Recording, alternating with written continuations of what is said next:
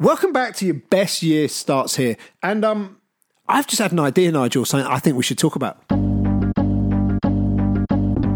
best year it starts right here. Your best year it starts right here. Perhaps the best is this one. Go for it. I think we should talk about having a personal manifesto. A personal manifesto.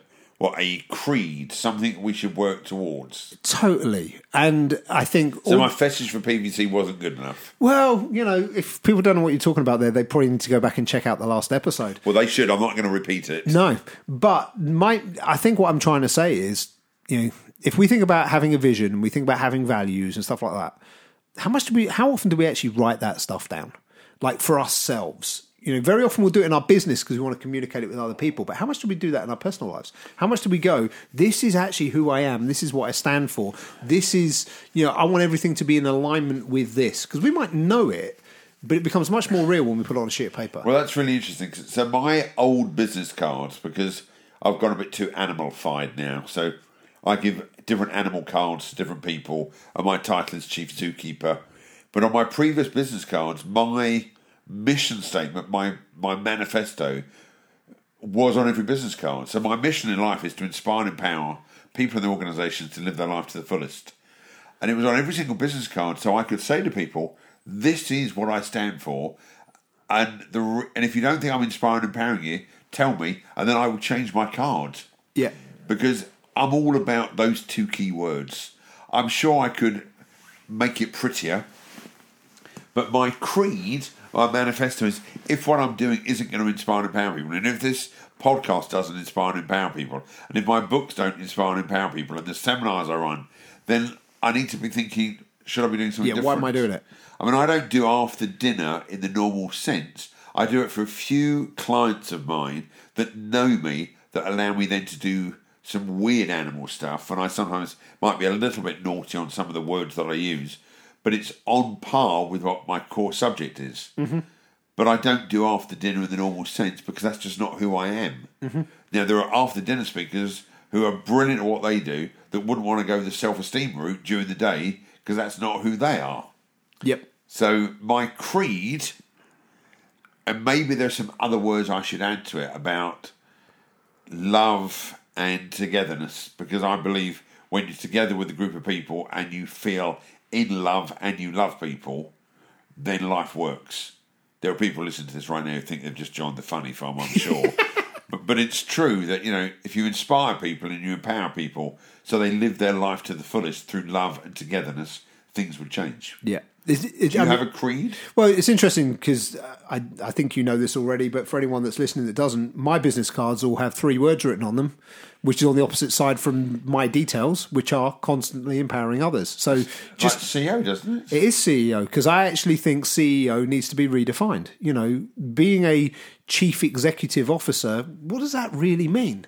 But being a true leader and empowering other people makes a lot more sense to me. You know, um, and I have a I have a big issue with the word boss. Actually, you know, very occasionally I will use it myself, but I don't like the word boss because to me, boss is about control.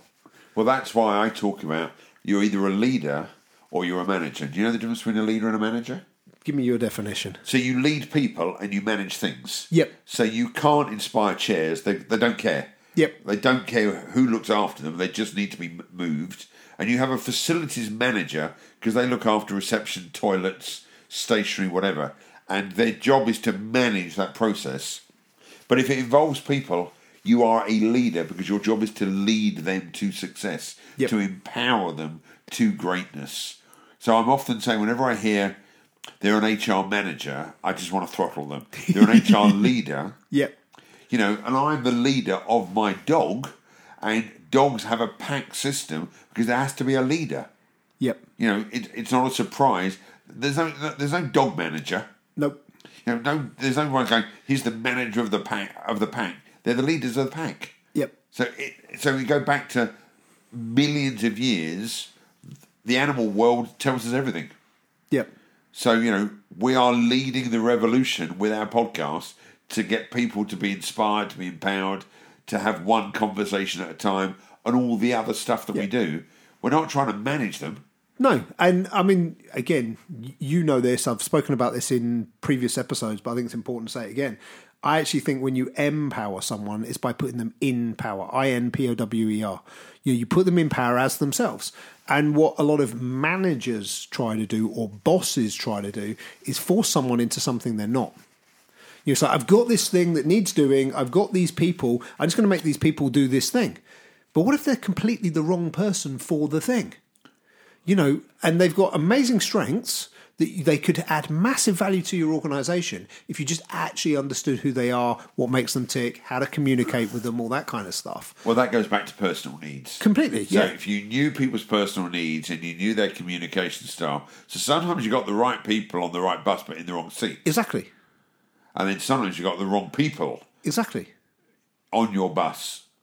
So going back to all when I spoke about the focus and the year about unload, sometimes you need to unload people. Yep. And sometimes you need to unload things. Yep.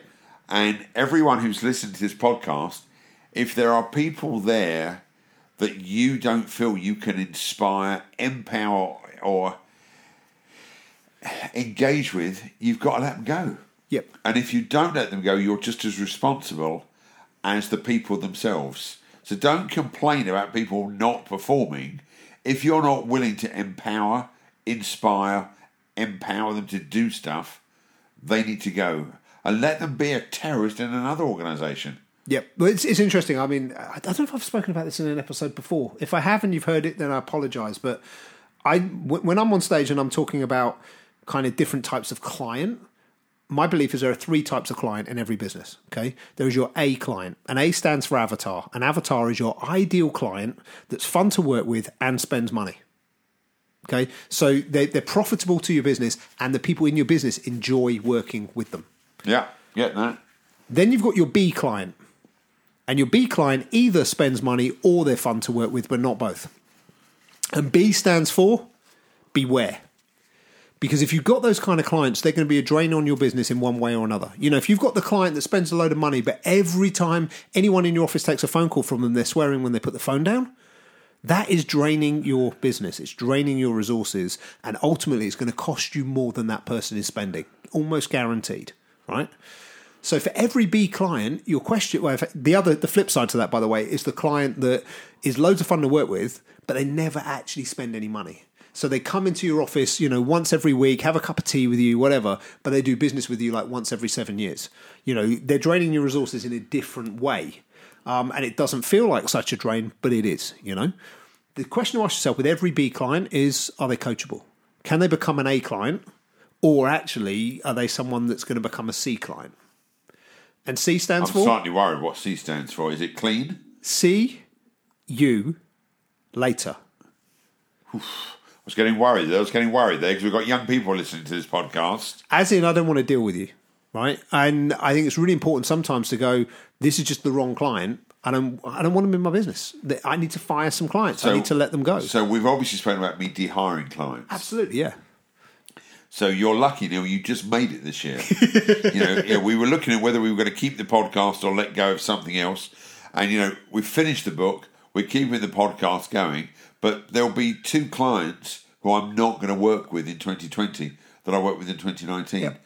And the joy of knowing I'm not going to work with them again, and I'm not going to mention who they are, uh, but it's really key to my team that they just are drains and it's not fun. Yep. So it's not fun, it's a drain. They pay late and, and it's a waste of my time. But every single person should de hire 2% or two clients every single year so that you can spend that time and energy on your top 2 or 3%. Yep, totally. You know, we've always known about the 80 20 rule. Totally.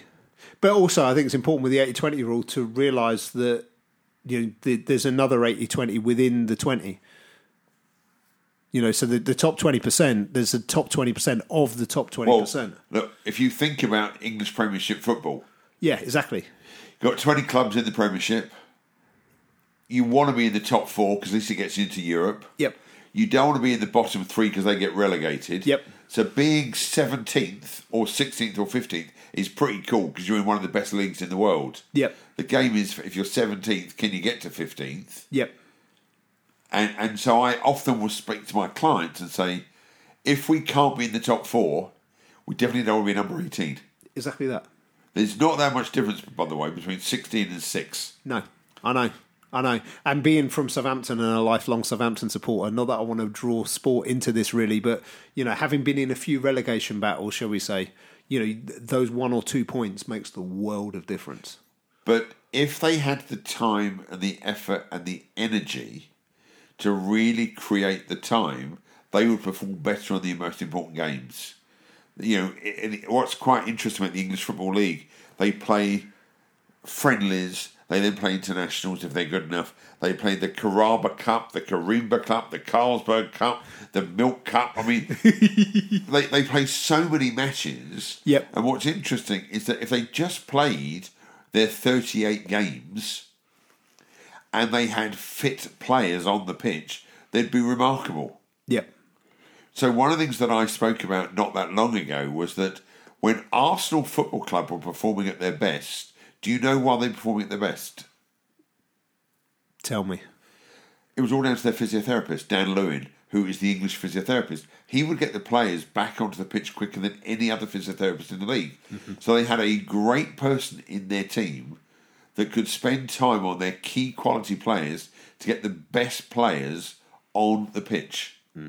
When he left, their position changed literally overnight. So it goes back to things we've said in other episodes. Which people are in your support club? Which people are supporting you to give you the best chance of success? So I'm blessed that I've got five or six people who make me look good. Yep. You have to do it by yourself. You can't do it alone. You have people who are going to help you with your book, which should nearly be out, Neil. It might be by the time that people are listening to this one. by the time they're listening to it, who knows? But if you have the right support system and you have the right coach and you've got the right printing, etc., etc., there's a good chance. Doing it on your own won't happen. Absolutely, absolutely. And I think the other thing, just picking up on your Arsenal analogy there, is sometimes less is more, right? Exactly right. You know, which goes back to what we talked about at the end of last year in terms of having your focus, picking a small number of things and doing those things to your best, the best of your ability rather than trying to do everything. And at that point, I'm exhausted, and it's time to f- close off these episodes. Yep. And I hope you've all had a fantastic, fantastic week. We look forward to seeing you next week.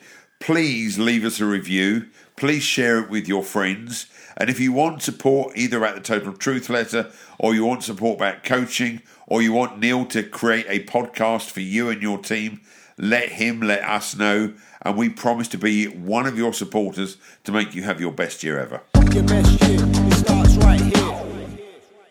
See you next week.